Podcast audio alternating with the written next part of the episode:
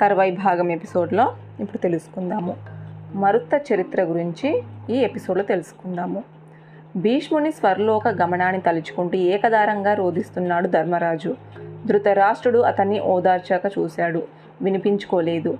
కృష్ణుడు చెప్పి చూశాడు. ఫలితం లేకుండా పోయింది. పితామహుణ్ణి ఆత్మీయులని అన్నదమ్ముల్ని పోగొట్టుకొని రాజ్యపాలనకు సిద్ధమవటం తన వల్ల కాదన్నాడు ధర్మరాజు. అరణ్యవాసానికి అనుమతిని కోరాడు. వ్యాసుడు ముందు చేతులు జోడించి నిల్చున్నాడు. ఏమిటిది ధర్మనందన? ఇన్నాళ్ళుగా నీకు మేము చెప్పినంత వరద పాలైపోయిందా? ఆలోచనలు కొరబడిన వాడిలా మాట్లాడుతున్నావేంటి? నీకు తెలిసిందే కదా కార్యనిర్వహణలో మానవునికి ఏమాత్రము కర్తత్వము లేదు. పరమేశ్వరుని ఆజ్ఞానుసారమే మనిషి సక్ సుకృత దుష్కర్త్యాలను ఆచరిస్తున్నాయి. సరే పాపం చేశానంటున్నావు కదా ఆ పాపాన్ని తొలగించుకునేందుకు యజ్ఞ యాగాదులు చెయ్యి అశ్వమేధ యాగం చెయ్యి ఊహించటానికి వీలు లేకుండా ఉన్నంతగా దాన ధర్మాలు చెయ్యి అప్పుడు నీలో ఉన్న ఈ బాధ నశిస్తుంది చెప్పాడు వ్యాసుడు. విన్నది తపోనిది విన్నాను. అశ్వమేధ యాగం చేస్తే రాజుల పాపాలన్నీ పోతాయని విన్నాను. సరే నీ ఆజ్ఞానుసారము అశ్వమేధ యాగ్నం చేస్తాను. అయితే దానికి పెద్ద ఎత్తున దాన ధర్మాలు చెయ్యాలి. చెయ్యాలంటే అంత ధనం ఏది? ఎక్కడ ఉంది? కురుక్షేత్రంలో మరణించిన వీరుల కుటుంబాలన్నీ దిక్కు తెలియక రోధిస్తున్నారు. వారి ఆస్తుల్ని చేజిక్కించుకోవడం తప్పు. పాపం కూడా. తను అపజయం పాలవుతానని తెలుసుకొని దుర్యోధనుడు ఏం చేశాడో తెలుసా మహాముని? సొమ్మును విపరీతంగా వ్యాయము చేశాడు. భూమితో పాటు వస్తు బండరాలన్నీ పేరుకే ఉంచి పాడు చేశాడు. ఎక్కడ ఏ విధమైన ధనము కానరావడం లేదు. ఇక ఆర్జనకు మార్గం ఏది? ఏం చేయగలను? మీరే దిక్కు. మీరే ఏదో దారి చూపించండి అడిగాడు ధర్మరాజు. ఆలోచించాడు వ్యాసుడు. సన్నగా నవ్వాడు. ఇలా అన్నాడు. ధర్మరాజా పూర్వము మారుతున్న రాజు ఒక గొప్ప యజ్ఞం చేసి బ్రాహ్మణులందరికీ అత్యధికంగా ధనరాశులు అర్పించాడు. బ్రాహ్మణులకి అంతటి రాసులు అనవసరం లేదు. ఏదో కొంత ఉంచుకొని మిగిలిన దానంతా ఆ బ్రాహ్మణులు ఒక చోట దాచుతారు. దాచి దీనిని కనుగొన్న వారికే ఇది సొంతమవుతుందన్నారు. ఆ సొమ్ముతో నాకు ఎలాంటి సంబంధము ఉండదనుకున్నారు. నువ్వు ఇప్పుడు ఆ ధనాన్ని చేజిక్కించుకో యజ్ఞ యాగాదులకు ఉపయోగించుకో. మరుత్తునికి అంత సొమ్ము ఎక్కడిది? మహాముని అడిగాడు ధర్మరాజు. ఎక్కడిదంటే అంటూ మరుత్ర చరిత్ర చెప్పసాగాడు వ్యాసుడు. కృతాయుగంలో మను ప్రజాపతి ప్రజని జన్మించాడు. అతనికి క్షుత్రుడు పుట్టాడు. ఆ క్షుత్రునికి ఇక్ష్వాకుడు జన్మించాడు. ఈ ఇక్ష్వాకునికి నూరుగురు కొడుకులు పుట్టారు. వారిలో పెద్దవాడు వింశుడు. ఈ వింశుడి వివింశుడు జన్మించాడు. వివింశునికి పదిహేను మంది కొడుకులు పుట్టారు. వారిలో పెద్దవాడు ఖనేత్రుడు. అతను బలాక్రమ సంపన్నుడు. తమ్ముళ్ళంటే కోపము అసహ్యం అతనికి. ఆ కారణంగా వారందరినీ కారాగారంలో బంధించాడు. మంత్రులన్నా ఇష్టం లేదు అతనికి. వారిని అనేక రకాలుగా అవమానించాడు. రాజ్యం నుండి చాలా మందిని వెళ్ళగొట్టాడు. ప్రజలను కూడా వేధించసాగాడు. అప్పుడు ప్రజలు మంత్రులు అంతా కలిసి కణిత్రుని రాజ్యాధికారం నుండి తొలగించారు. అతని కొడుకు కర్దమునికి పట్టము కట్టారు. తండ్రికి భిన్నంగా కర్దముడు మంత్రి సామంతులు గౌరవించసాగారు. ప్రజల్ని కంటికి రెప్పలా కొనసాగాడారు. నిరంతరం దానాలు చేసి బ్రాహ్మణులని ఆదరించసాగాడు. ఉన్నంత దానం చేయడంలో పేదవాడయ్యాడు కర్దముడు. పేదవాడు కావడంతో అంతా అతనికి దూరం అయ్యారు చతురంగ బలాలు కూడా సన్నగిల్లాయి. అదే అవకాశంగా శత్రువులు దాడి చేసి రాజ్యాన్ని చేజిక్కించుకున్నారు. కర్దముడు అరణ్యపాలయ్యాడు. తీవ్ర తపస్సులో మునిగిపోయాడు. తపస్సులో ఉంటూ చతురంగ బలాలు ధనం కోసమై కారాన్ని మదించసాగాడు. అప్పుడు కావలసిన బలాలతో పాటు ధనం కూడా రోజు రోజుకి రోజు రోజుకి పెరగసాగింది. కరాన్ని మదించటంలో అతని కరదముడు అన్నారంతా. ఆ కరందముడే తర్వాత కాలంలో శత్రువులను జయించి తన రాజ్యాన్ని తాను సాధించుకున్నాడు. శౌర్య ధైర్య కారణ్యాలతో రాజుని రాజ్యాన్ని నిష్కంఠంగా పాలించాడు. లోక శ్రేయస్సు కోసం అనేక అశ్వమేధాలు చేశాడు.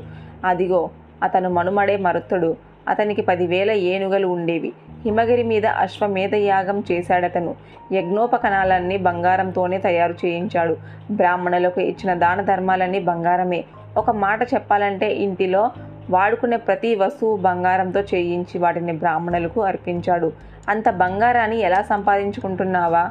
చెబుతాను. విను సువిశాల సామ్రాజ్య ప్రభావం వల్ల దేవేంద్రుని కూడా లక్ష్య పెట్టలేదు. కాదు మర్తరుడు. దాంతో మర్తడు అంటే దేవేంద్రుడు కోపాన్ని పెంచుకున్నాడు. అతను ఈ విధంగా కూడా తనకంటే అధికుడు కారదనుకున్నాడు. బృహస్పతిని సమీపించి ఇలా అన్నాడు మహాత్మా మరతుడు అశ్వమేధం చేయబోతున్నాడు. నిన్ను ఉపద్రష్టగా నియమించుకునేందుకు ఉవ్విల్లూరుతున్నాడు నాకు ఉపద్రష్టగా వ్యవహరిస్తున్న నువ్వు అతని ఆహ్వానాన్ని ఒప్పుకోవడం నీకే అమర్యాదకరము.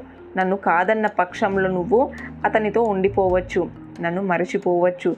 నేను అతని నువ్వు తెలుసుకో. సమాధానంగా ముందు నవ్వాడు బృహస్పతి. తర్వాత ఇలా అన్నాడు. దేవేంద్ర తేల్చుకునేది ఏముంది ఇందులో? నేను నీతోనే ఉంటాను. నిన్ను కాదని నేను ఎక్కడికి వెళ్ళను. మరత్తుని ఇదంతా తెలిసింది. బృహస్పతి కలిశాడతను నన్ను కరుణించు. దివిజాచర్య కరుణించి ఉపద్రష్ట పదవి స్వీకరించు అడిగాడు మరత్తుడు. నువ్వు లేకుండా అశ్వమేధ యాగము అసంభవము అని వేడుకున్నాడు. తర్వాత అనేక విధాలుగా బతిమలాడాడు. అయినా ఫలితం లేకపోయింది. దేవేంద్రుణ్ణి కాదనలేదు. నీకు ఉపద్రష్టగా వ్యవహరించలేను. నన్ను మన్నించు. తల వంచుకున్నాడు బృహస్పతి. తన అశక్తతో తెలియజేశాడు. వెను తిరిగాడు మరుత్తుడు. రాజధానికి చేరుకున్నాడు. తన కోసం వేచి ఉన్న నారదమౌనిని కలుసుకున్నాడు. సాష్టాంగ నమస్కారం చేశాడతనికి. మరత్తుడు బాధగా ఉండడాన్ని గమనించాడు. నారదుడు. అడిగాడు ఇలా ఏమైంది మహారాజా? ఎందుకు ఇలా అనమనస్కంగా ఉన్నావు? నిన్ను దుఃఖానికి గురి చేస్తున్నది ఏమిటి? అన్యత భావించకపోతే నాకు చెప్పు. వీలైతే పరిష్కార మార్గాన్ని సూచిస్తాను. అశ్వమేధ యాగానికి ఉపద్రష్టగా బృహస్పతిని ప్రార్థించడము అతని అంగీకరించకపోవడము అంతా వివరించాడు మరుత్తుడు బతకాలనిపించడం లేదు మునీంద్ర. యజ్ఞ యాగాలు చేయని పక్షంలో బతికి ఉండి ఫలితం లేదనిపిస్తుంది అన్నాడు. ఉపద్రష్టగా బృహస్పతి అతన్ని అంతటి వాడు నీకు కావాలి. అంతే కదా? అవును మునీంద్ర ఉన్నాడా? ఉన్నాడు. బృహస్పతి తమ్ముడు సం సంవర్తుడు ఉన్నాడు. అన్న చేత తిరస్కరించబడి స్వరాన్ని వదులుకొని వైరాగ్యంతో దిగంబరుడే తిరుగుతున్నాడు. అతని ప్రార్థిస్తే తప్పకుండా నీ యజ్ఞాన్ని ఉపద్రష్టగా వ్యవహరిస్తాడు అన్నాడు నారదుడు. మరుతుని ఆనందానికి హద్దులు లేకపోయాయి. చేతులు జోడించాడతను. చెప్పండి మునీంద్ర సంవర్తుడు ఎక్కడుంటాడు? అతన్ని ఒప్పించేదెలా? అడిగాడు. సంవర్తుడు కాశీపురంలో ఉంటున్నాడు. పిచ్చివాడిలా కనిపిస్తాడు. అతడే ఇతనే సంవర్తుడు అని గుర్తుపట్టేందుకు ఒక ఉపాయం ఉంది. ఏమిటది మునీంద్ర?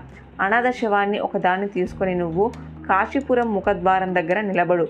అక్కడికి వచ్చిన వ్యక్తి నీ దగ్గర శవాన్ని చూసి పరిగెడితే అతనే సంవర్తుడని తెలుసుకో. అతను అనుసరించి ఏకాంత ప్రదేశంలో శరణు వేడుకో. కృతజ్ఞుని మునేంద్ర. కృతజ్ఞుణ్ణి. అసలు విషయం చెప్పడం మరిచాను. తాను ఇలా గుర్తించవచ్చని ఎవరు చెప్పారంటే నారదుడని చెప్పు. ఎక్కడ ఉన్నాడని అడిగాడనుకో ఈ రహస్యం చెప్పి అగ్ని ప్రవేశం చేశాడని చెప్పు అన్నాడు నారదుడు. అక్కడి నుంచి నిష్క్రమించాడు. నారదుడు చెప్పినట్టుగానే కాశీనగరానికి పయనమయ్యాడు మరుత్తుడు. చేరుకున్నాడు అక్కడికి ముఖద్వారం దగ్గర ఓ అనాథ శవాన్ని ఉంచుకొని నిలబడ్డాడు. కాసేపటికి అక్కడ పిచ్చాడు వచ్చాడు. శవాన్ని చూసి భయపడ్డాడు. పెద్దగా కేకలు వేసుకుంటూ పరుగు తీశాడు. అనుమానం లేదు. పరుగుదీస్తున్నది సంవర్తుడే అని గుర్తించాడు మరత్తుడు. అతన్ని అనుసరించాలి. తనని వెన్నంటి వస్తున్న మరత్తుని దా రావద్దన్నట్టుగా అతని మీద గుప్పిళ్ళతో ఇసుక జల్లాడు. సంవర్తుడు ఉమ్మి వేశాడు. అయినా వెనుకడుగు వేయక అతనిని అనుసరిస్తున్న వ్యక్తి నుండి తప్పించుకునేందుకు వాయువేగ మనోవేగంతో పరుగందుకున్నాడు సంవర్తుడు. అలసిపోయి ఆగిపోయాడు. ఆగిన చోట ఎవరూ లేరు. నిర్జనంగా ఉంది ప్రదేశం. అక్కడ ఓ చెట్టు కింద కూర్చున్నాడు సంవర్తుడు. స్థిమితపడ్డాడు కళ్ళు మూసుకొని కొంతసేపటికి ఎవరో వచ్చినా అలికెడనిపించింది. కళ్ళు తెరిచి చూడాడు. ఎదురుగా మరతుడు నిల్చొని కనిపించాడు. చేతులు జోడించి మరీ నిల్చున్నాడు అతను. తర్వాయి భాగం. నెక్స్ట్ ఎపిసోడ్లో తెలుసుకుందాము.